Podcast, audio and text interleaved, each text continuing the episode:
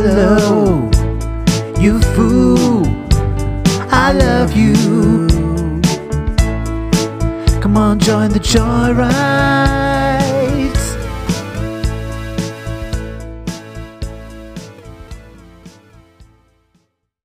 Hello and welcome to the Joyride podcast. John is my name, And Ian is my name. and we come to you in June of 2022. We've managed to survive the Platinum Jubilee. Um, Ian, how was celebrating the Queen's time still being alive for you?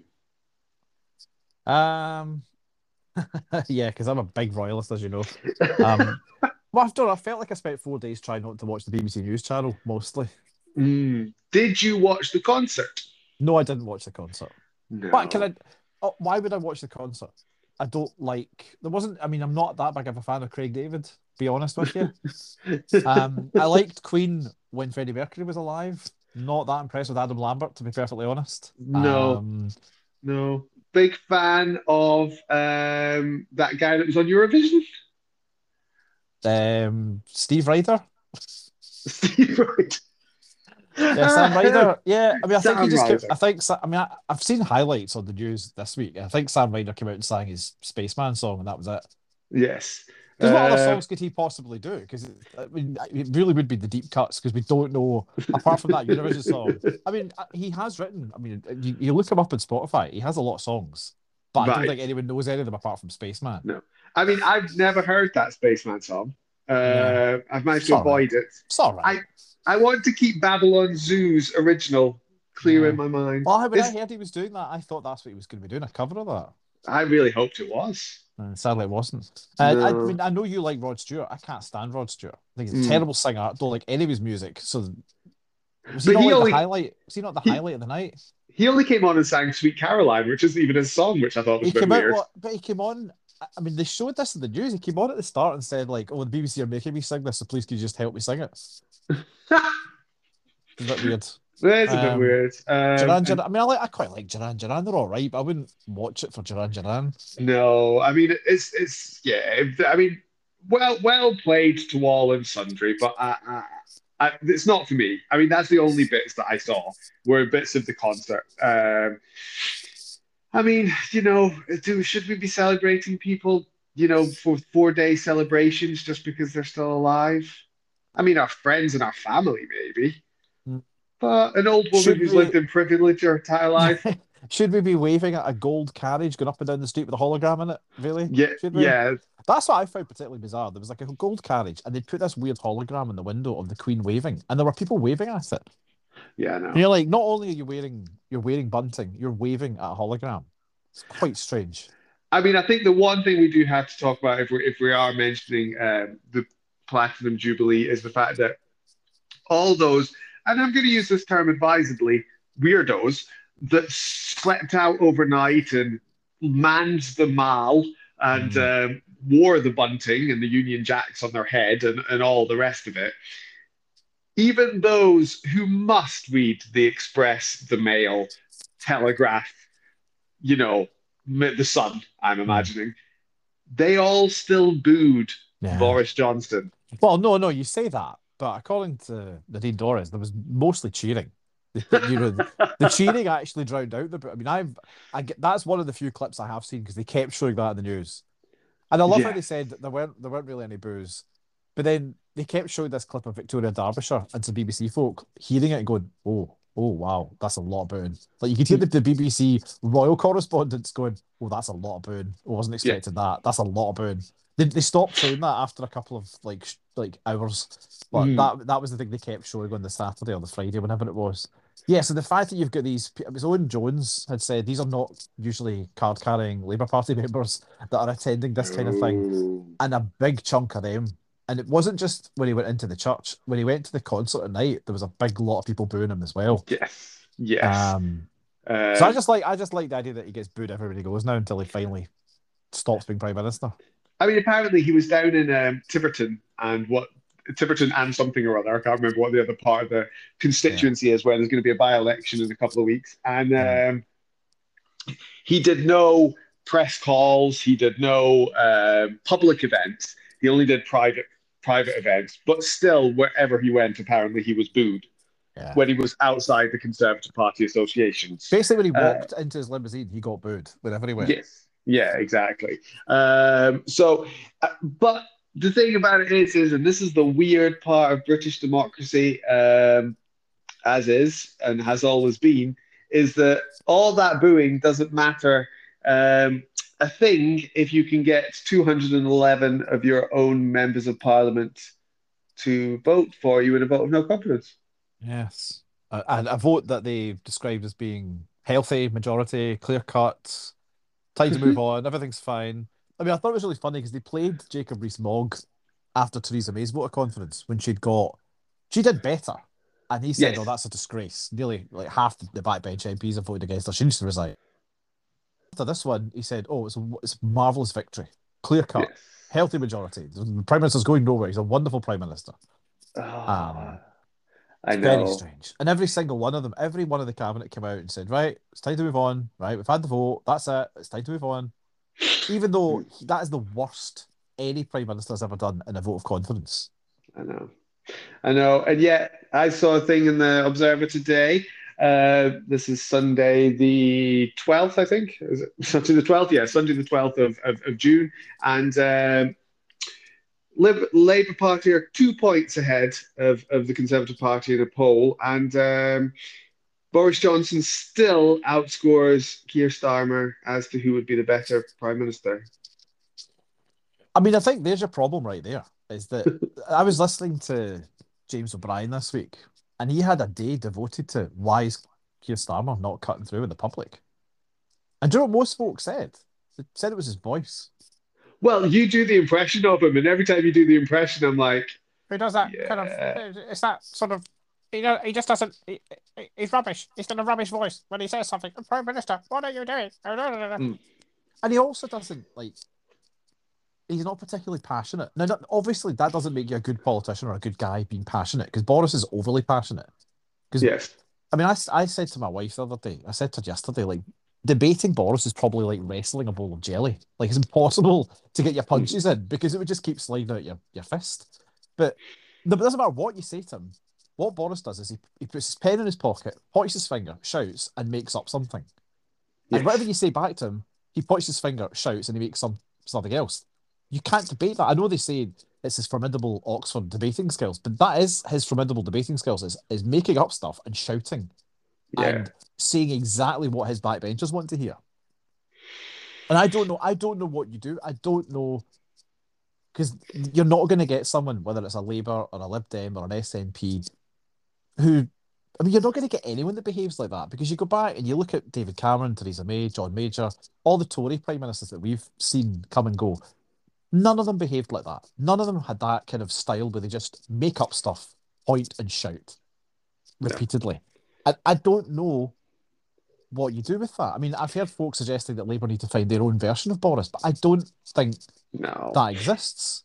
I, I, I think the thing is, he's, he's been able to, you know, if you think about it though, um, for the last 10 years, when his, I mean, in the 2000s, he was, he was a punchline. He was a, have I got news for you, celebrity host. You know, I mean, he was a, he was a laughable figure in many ways. Um, but he became a credible, I mean, he's not credible, but you know what I mean is, in the eyes of some, he became a credible prime minister. But look who he may have been up against on the Labour front bench. Yeah. Ed Miliband, then Jeremy Corbyn, then Keir Starmer. Like, these are at best, I mean, at best, these would have made the worst Labour prime ministers of all time if any of them had made prime minister. Mm. Do you know what I mean? Is I mean, if you, I mean, you know how I am not a fan of, of, of Gordon Brown, Mm. uh, but imagine Gordon Brown sat opposite him, and, and when I mean Gordon Brown, I mean uh, pre-financial crash Gordon Brown, not the one that was this haggard, tired figure by yeah, the the Iron. Chancellor Gordon Brown from the 90s Iron Chancellor Gordon Brown. Boris doing that yeah boo sock ta thing, and then Gordon Brown just standing up and glaring at him Yeah. and just talking like an adult. But Um, also having the wit. Tony Blair would have been the same. Tony Blair would have run rings round him. yeah, and that's I feel.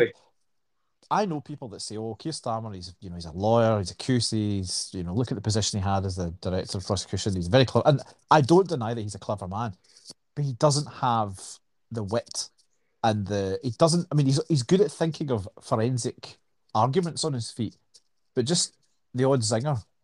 You need someone that's kind of quick witted that could actually Yes. take him down a peg or two. Because I don't, I don't understand why they don't do that more of. I mean, on Wednesday they had Prime Minister's questions, and this was a big point of discussion afterwards. Was why did Keir Starmer not go for him? Because he didn't.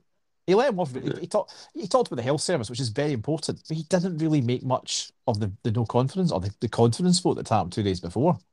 No, no. I don't particularly like her, but the first Labour person to stand up was Angela Eagle, and she was good. I mean, she's got the same voice as Keir Starmer. If I do my Keir Starmer voice, it just becomes Eagle if I go a bit high pitched. But she was she was good.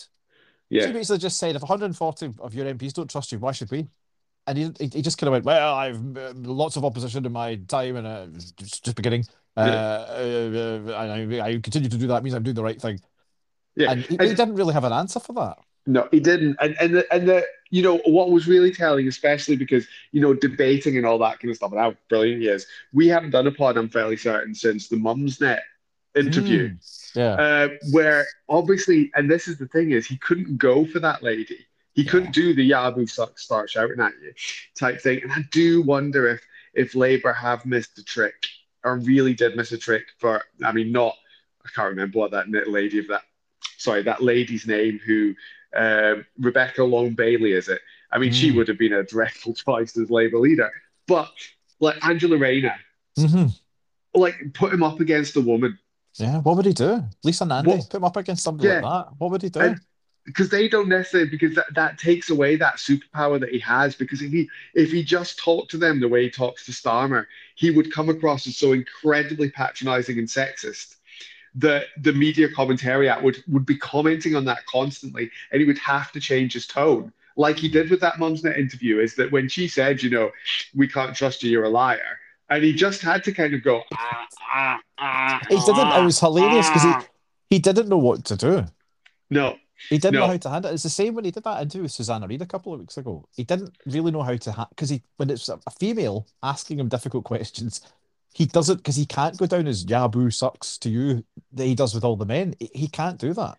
No, and and it's it is and obviously you can't. I mean, you shouldn't.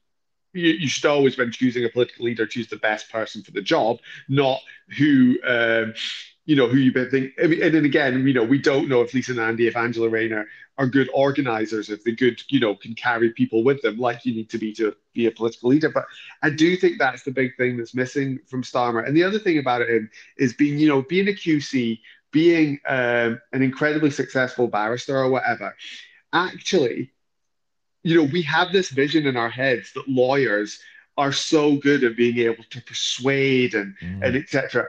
I now, you know, just with, with with the different pieces of work that I have to do, I sometimes spend time in court with barristers, and I can tell you that they're very learned, they're very intelligent, they are extremely, um, you know, gifted in what they do, but they're not orators No, not at all. they're not orators. They, they, they, they don't. I mean, we. I mean, I'm sure a couple of the very, very best ones are, but the British court system is not like L.A. Law or No. Ally McBeal or no, no, any of the other things we've grown up with, where you know they walk around the courtroom and they dominate it and they're funny and they're you know etc. That's not the British legal system. It's a lot of well, well. Um, let, if my learned friend, if I just um, um, if I just talk to, if I could just point you towards the the um, amendment four of uh, the you know Article three, and and and, and that's Keir Starmer.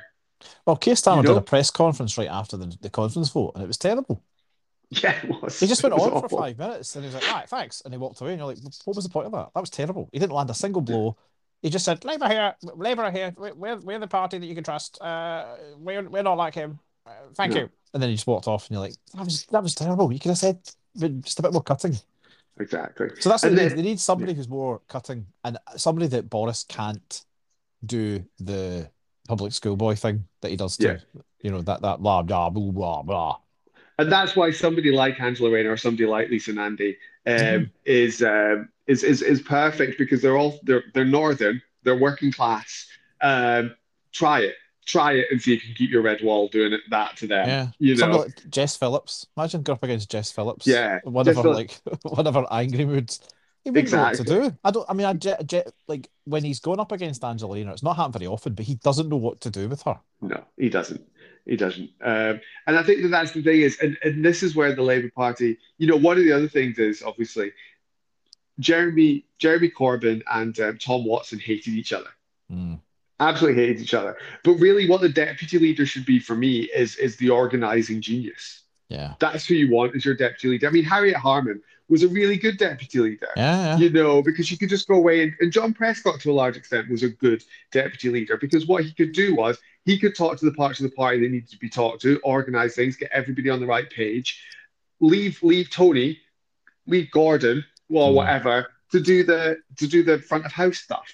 You know, and and but because Watson and Corbyn, well, Corbyn it's, it appears in his his circle was such control freaks once they got there, but didn't take anybody with them. And and so there's a yeah, and and uh, it means that the Labour Party are in a real struggle. And of course, it's classic what um, left leaning left leaning people like ourselves do is, and the Guardian does it, and the Mirror does it, and then and James O'Brien does it, and etc. Is that the right wing don't do that No. after all that's happened, GB News, Talk TV, The Mm. Times, The Telegraph, The Mail, The Mirror, no, not The Mirror, sorry, The Mail, The Express, Yeah. they stay four square behind the Oh, Conservative they Party. circle the wagons around the Conservative Party at a time like this.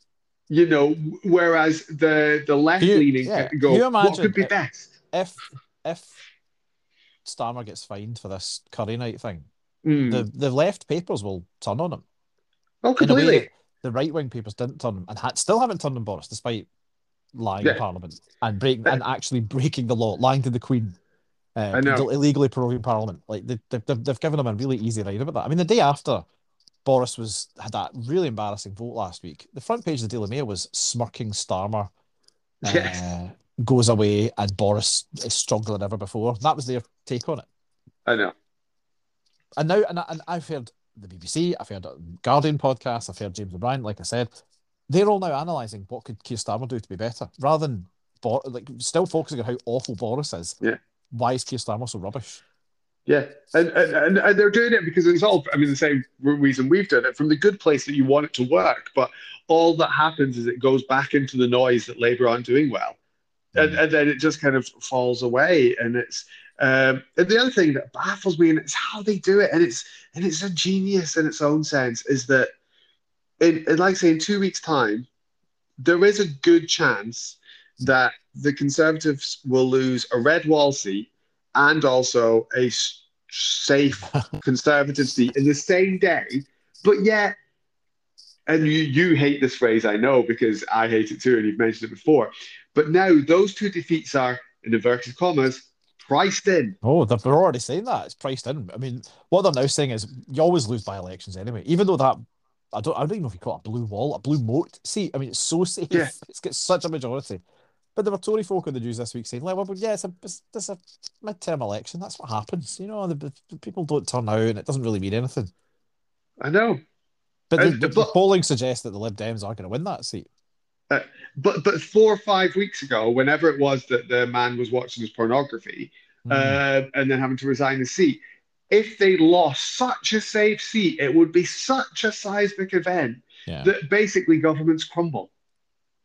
But they did And it. yet- on, but they were doing it on Monday. On Monday, they were talking to folk, and they were saying, like, you know, if we win by one vote, Boris is still in charge, and he's still got the confidence of the party.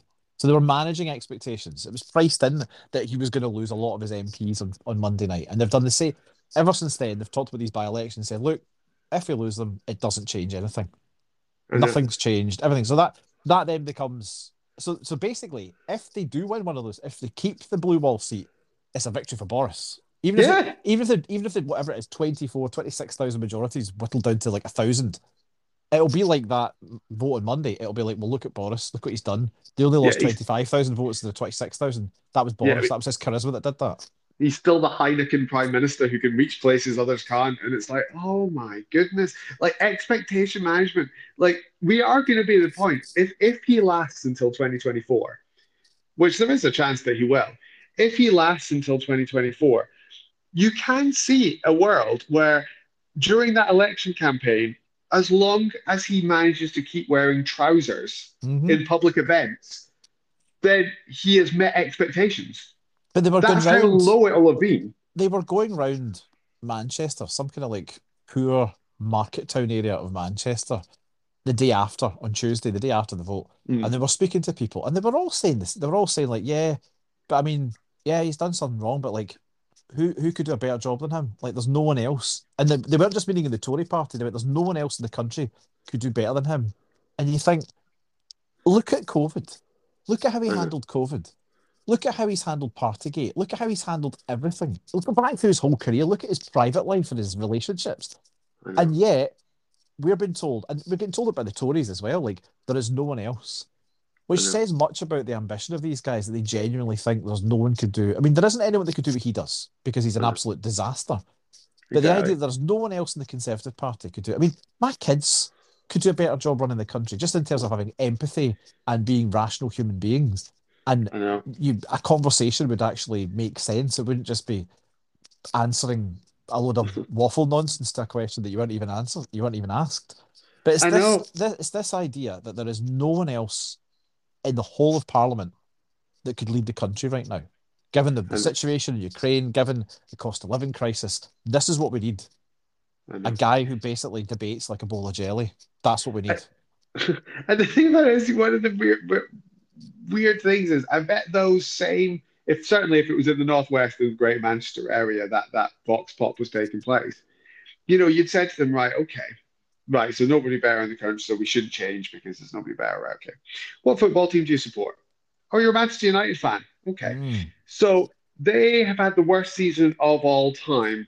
Uh, surely there can be nobody better than their current manager, right? You don't want to change the manager at this point, do you? Or the players, because there's nothing better that we can do. And they'd be like, oh, no, no, no, lose three games in a row and you should be fired.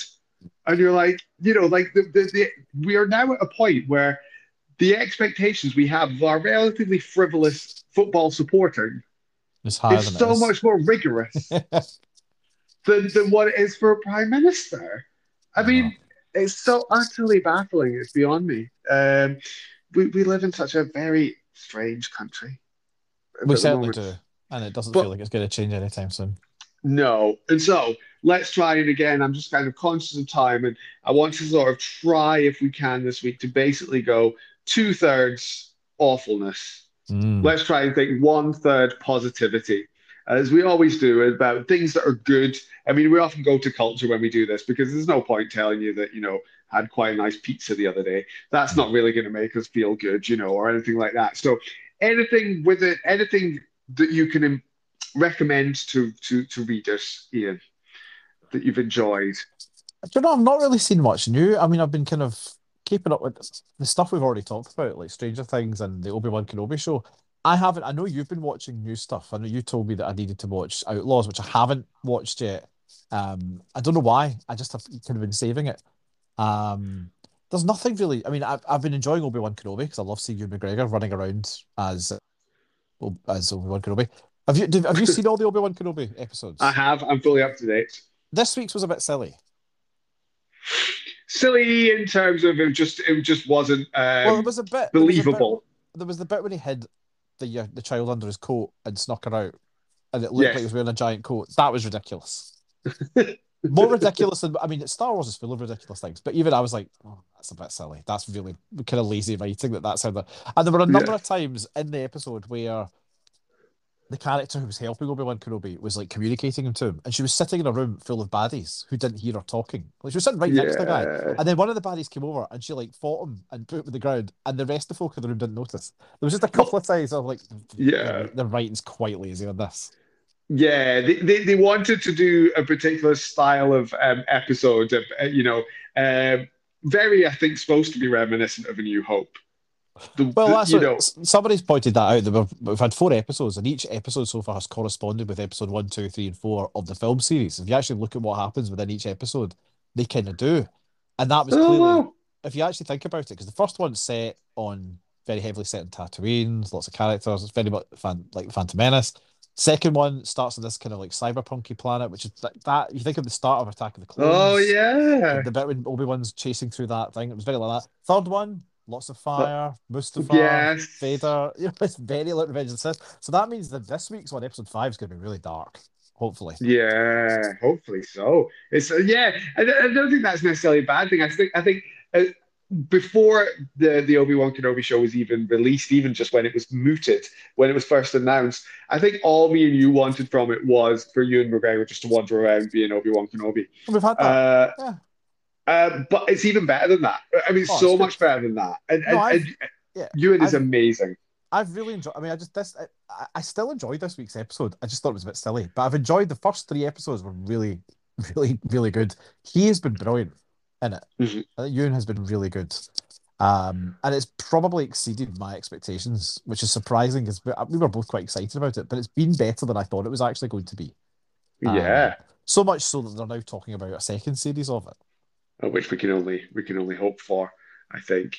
Uh, what about Stranger Things? Because when we sp- spoke Yeah. last week, you or last time rather, I think you'd seen four episodes by then. Um, Well, I rewatched. Have you seen all I of it? actually took my time and rewatched the first four again, and then watched five, six, and seven last right, weekend. okay.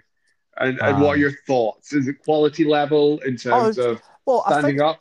I mean, the episodes are very long, but I don't know if they really feel it. I feel like they kind of like, I don't. It's not like watching a long, boring film where you're like, oh god, there's still another hour to go.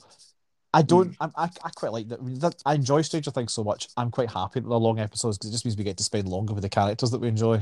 Um, Yeah. I don't. The one thing that I kind of find a bit disappointing is the fact that the characters are fragmented from each other. So we're not getting the usual dynamic, which makes it. I suppose that makes it something different. But the fact that you've got all these different groups of characters in different parts of the world, Mm, I I kind of wish they were all back together. I mean, I think that's where we're heading of the last couple of episodes. But Yeah. no, I've really enjoyed it. What have you thought of it? I've really enjoyed it. I think I think there's a sneak peek. I don't know if you've seen it. There's a sneak yeah, yeah, peek yeah. of uh, that's now released, which looks like they're going to be separated for a bit still. Yeah, definitely. You know, I, I think it's only going to be the last episode, which is supposed to be like four hours long or something. it's two and a half hours long. Two and a half hours. a like a film and a half.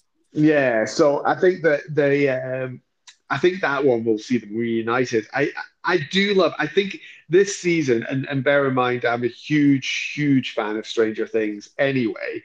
Uh, but I do genuinely think that the episode was it called Dear Billy? Yeah, Is that yeah. what it's called? That is, I'll say two things about it. That is easily the best Stranger Things episode that there's ever been. And it's up there in the top three television episodes I think I've ever seen. Do you know like, the weird thing? I, I ever. listened. I listened to a few podcasts that analyze Stranger Things, and some of the podcasters really didn't like that episode, which I find ex- extraordinary. Because I thought that was, I mean, is that the fourth episode? Yeah, it is. think it Yeah. is. It's like. I mean, I've seen that. one- I've seen it twice now, and it is. It's. It's a fantastic episode. Yeah. It pulls. I mean, it's properly emotional. Um, Yeah. It's really quite dramatic, uh, and tense, and it's just a brilliant episode of television. And you're right. It's probably so. one of the. It's certainly the best episode of Stranger Things.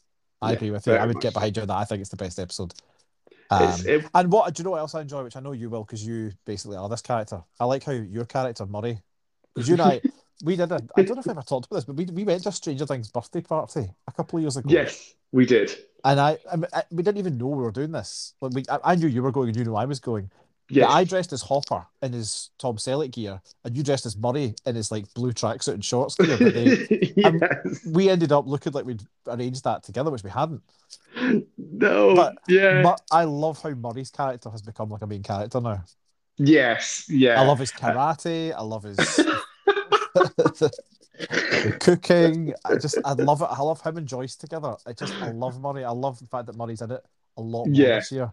It's wonderful. Um, I'll tell you what I liked, and, and because I really hope it's never referred to again, like literally never referred to again, is that um, in I think it's episode six, they um, Mike and um, Will and uh, Jonathan and the weird guy um, all go to Dustin's girlfriend, whose name suddenly escapes me for a second. Susie. Susie. They go to Susie's house, which is the weirdest house in the Oh, world. it's like it's like a kind of Wes Anderson family. It's It like the Royal. Tenenbaums within a single house. Yeah. It's so weird, but like I really just hope now they just move on and we Yeah, never we hear go of it back to them again. again because I loved it. It was it was brilliantly weird and quirky. But I don't want to go back to them. I don't want them to get a spin-off show of their own. They were that, that was No. fine in that episode. It was great. But just as a, all right, okay, um, because I think we all thought, oh, he's they're going to Suzie. She's going to be this computer nerd. She'll help them. She'll be a bit sassy. But they they made it like so much more than that. It was really really well done. I wasn't uh, expecting them to be quite so interesting a family. No, not at all. It was it was it was Excellent. It was like they were like the Lost Boys from Peter Pan. The way they were Yeah. all behaving. It was really quite exactly. anarchic. I loved it. It was really good. Um, yeah, to come to Outlaws, uh, Yes. which is again you've not seen uh, yet, or the second series you've not seen. I've watched the first two episodes. Um, the second episode's actually on BBC One tonight, but it's fully Right. available on iPlayer. Um, it's it's such a good show. It's Yeah. such a warm show. Um, it, the quality level is the same as season one. It's um, um, they've all got their own. It's for for a show to have eight main characters, which I think it is. I think there's eight of them that are kind of there as the main characters, but to manage to flesh them all out in a way that's not caricature, the way that you like all of them. Yeah. Uh, I think it more. I mean, you know, you, both of us, I think, are team merchant in terms of who was Oh, the real much so. creative genius behind the office um, and extras. But I do get that sense that you know the way that that Merchant has fleshed all those characters out and given them heart is that I can't help feeling that you know whilst Ricky Gervais was writing all the David Brent scenes. Hmm. Um, it was it was Stephen Merchant that was writing all the other scenes. Yeah, all the stuff with Tim. Don and Tim, and all the Gareth stuff. You think that mostly must have come from Merchant. Yeah, I think so. And maybe that's doing Gervais a disservice, but I do think it's it's wonderful because because you've got sharp one-liners, but you've also got Merchant's physical comedy, Yeah. which is which is brilliant as well. So yeah, huge fan of Outlaws. Uh, very much looking forward to it. And I'm going to throw a real curveball at you here, oh, go on. Ian, that you're not going to expect. Something that no, no, not quite that. But you're in the right kind of ballpark, not music, but in the right ballpark. Is that due due to now working in an office like I do, um, and often surrounded by people that are a bit younger than me now, um, sort of early 30s, maybe late 20s, um, and often a heavily female um, workplace as well. I've um, dabbled in a bit of Love Island. Oh my God, really? I know. But what it reminds me of so much is that, and this is why I'm never expecting that you'll watch it. But the thing about Love Island is that what watching it again for the well, not watching it again, watching it for the first time, I haven't seen. I watched series one, two, and three of Big Brother. I think Mhm. you got into Big Brother. I think series three, Yeah, I think- think so. Yeah, it was and then you went three. you went about three, four, five. I think. I think you did three series as well, but we only overlapped. I think on on, on season three of them. Is that you know the thing that got you in because you were very dismissive of Big Brother until Oh, you I watched it for it. a bit. Hated the hated the notion of it completely. Yeah, and then you watched a bit of it, and then you were like, "Oh, this is kind of addictive," and it's kind of, um, I don't know, it just draws you in. Don't get me wrong, is I will not be doing the full eight weeks of Love Island by any stretch of the imagination. But you know, all the inane conversations and just Mm. the silliness of it, and the way that these people have known each other for a day and a half are suddenly the best of friends Yeah. and the way that the very artificial conversations they have, but also the way that you're kind of like, oh yeah, how do you get to know somebody when you're just thrown in to an experience like that and there's no organic part of it? Is that it is quite fascinating. I, I Mm. do not recommend watching it per se, but for those people that are watching Love Island, or indeed they may have a partner or even a a, a um, child watching Love Island, there is something to it in that way that us as a generation got into Big Brother Mhm. in a huge way. I mean, we, we did get into Big Brother in a huge yeah, way. but if we are remember. also we are also the generation that got into Neighbours in a huge way, which is finishing this week. Because I was because a lot of coverage in the news this week was the fact that they finished shooting the last episode on Friday, Yes. and I was just thinking about how into Neighbours we all were back in the sort of late Oh. eighties. It's crazy. Yeah. It is like Especially the when you Scott and when Charlene you wedding. when, when you actually see clips of it, it's terrible. And but we were Oh. all. I mean, admittedly, we didn't have much choice back then. We only had four channels of TV. We didn't have wall to wall sport channels. We didn't have a children's channel devoted to us. And what's crazy is like Neighbours used to be on at half one in the afternoon and half five at night. Remember? Yeah. So if you were off school ill, you got to see Neighbours early. Now Ah, this is pre-internet, obviously, because you couldn't do that now. Because if you did it now, folk would have it. They'd have spoilers on Twitter by quarter to two in the afternoon. Well, yeah, that collective experience of us all watching it together. That, all that's watched, it after Blue Peter or Grange Hill or Jossy's Giants or whatever was on at five o'clock. Neighbours would come on at, at five thirty-five, and we all watched it at the same time. And do you know what? Actually, you've absolutely hit the nail on the head about the Love Island thing. Is that one of the things because Love Island is on? It's on six days a week. Uh, you get Saturdays off if you're a Love Island devotee. I've discovered is that you have to watch Sunday's episodes before you go into work on Monday. And the thing is, then you talk about it, so it's a collective experience. Like, how much is television not that now? The idea, for example, that you know you really like Outlaws, And I haven't watched But- it yet. but you Yeah. haven't watched it yet. But, but back in the day, Oh, you would have we had to have watched it on the because- Sunday. Yeah, because like we'd have talked about, you know, back even when we were working together, you'd have had to watch it on Sunday because you would want to talk about it on the Monday at work. Yeah, yeah. and and the phrase "no spoilers" was not did not exist when the original Big Brother was on. When No. we were watching Big Brother, and you know, you couldn't say no spoilers to somebody because they would look at you with disdain, as if to say, "Well, it was your responsibility to watch it." Mhm. You know, whereas that's flipped now, so we don't But- have that But that's the thing we do. Even now, talking about Stranger Things and the Obi Wan Kenobi show, I'm very mindful of spoiling it. I'm trying not to say too much about it. And you think we've already had four episodes. There's seven episodes of Stranger Things are out now. Obi Wan's Yeah. been running for a month, and you're still like, well, you need to protect people from getting spoiled. We would never Yeah. have done that back in the day. Once it was, it's basically once it was on telly, it was fair game to talk about it, and that was it. Absolutely. And if you hadn't was- seen it, you just stayed away. You just didn't go near the people that were talking about it.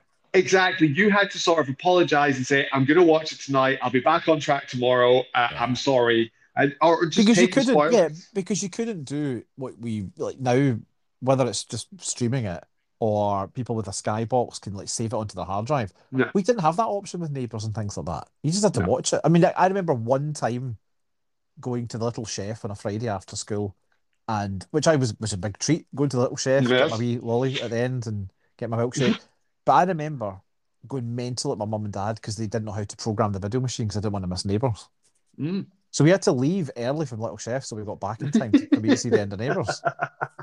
And my mum, And that's- my mum still mentions that the fact that they had to leave dinner so that I could see Neighbours. and, and rightly so. It's the, you know, it's, it's it's the way that we used to be, and, and yeah, we could video it, and videoing did come in. But the thing is, a there was only a finite amount that you could video, just Mm. because they were all on tapes, and b the responsibility was you only videoed stuff if you had to be out. Yeah. You were on holiday, or or you had a concert, or the idea Yeah. that you would video something because oh, do you know what? I, I'm not into watching that tonight. I'm going to rewatch. I'm going to go back and watch It's an the old idea, like- film. Yeah. Mis- the Mr. Be- Mr. Bean, one of the like three Mr. Beans of the years coming on tonight. I think I'll just video it and, not watch it. I'll go and do Yeah. something in my bedroom, video it, then I'll watch it later. That never crossed your mind. It was like, you remember No. The Christmas experience of having the Christmas TV times and the Christmas radio times and Oh. planning what you were going to watch. You're like, oh, that James Yeah. Bond film's on in Box Day. I'm watching that. Oh, Mannequin's on on the third. I'm watching that. Oh, the Mary House experience is on at half nine on that Tuesday. I'm going to watch that. Yeah. So you would plan every night what you were. You'd, I would actually circle or highlight the things I was going to watch, and that it's like the video shop Like Those days are just gone now. But yeah. from what you're saying, Love Island's a wee bit of a throwback to even if it's not our childhood, but certainly the early 2000s when we were all hooked on Yeah. Big Brother. And I think that's the thing is it's that collective experience. It's why it's why that even though neither of us are fans of it, why um, Strictly Come Dancing and, and the X Mm-hmm. Yeah, I suppose it does harken back to a time when people had a thing they could talk about because the only thing, G- Game of Thrones is the only Yes. TV program I can think of where you like you and I used to text each other during it when it was on live. Yeah, But I Yeah. can't think of other than football. Like you and I sometimes text each other during football, but apart from that, it's very rare. and, and, and that's it. it. Yeah. Live sport is the still probably the only universal the uni- because even Game of Thrones is as much as we yeah we would watch it together you know at the same time, but there was only what I think even even when Game of Thrones was at absolute height of of it was about six million people in Britain watched it. yeah. I know. You know, that collective experience. And it's probably why we have the end of the sketch comedy in the sense that when we were growing up, and, and teenagers, I mean, not like kids, but teenagers, you know, the fast show, um, Harry Enfield, etc., etc. The reason that they took off and were so successful is every more next Mhm. morning yeah, you're going to talk about it. yeah, You know, whereas the, the catchphrases don't work if you haven't all seen it together. You just look Little like Brit- I think. Little Little Britain's the last of that, basically. Yeah, That which was probably- you awful think- as well. But which was yeah. terrible. But you think that was kind of early two thousands, just as the Yes. internet, mobile phones were starting to take off. Since then, Yeah. we've not really had that kind of cultural thing. So No. there you go. Because- Oh, well yeah, so so I think we've got to we've we've got quite deep there, whilst also not being depressing, that's good. Well done. which is unusual for us. Uh, so anyway, we will leave you with that, uh, listener, and um, have a lovely week. Indeed. Bye. Bye, everyone.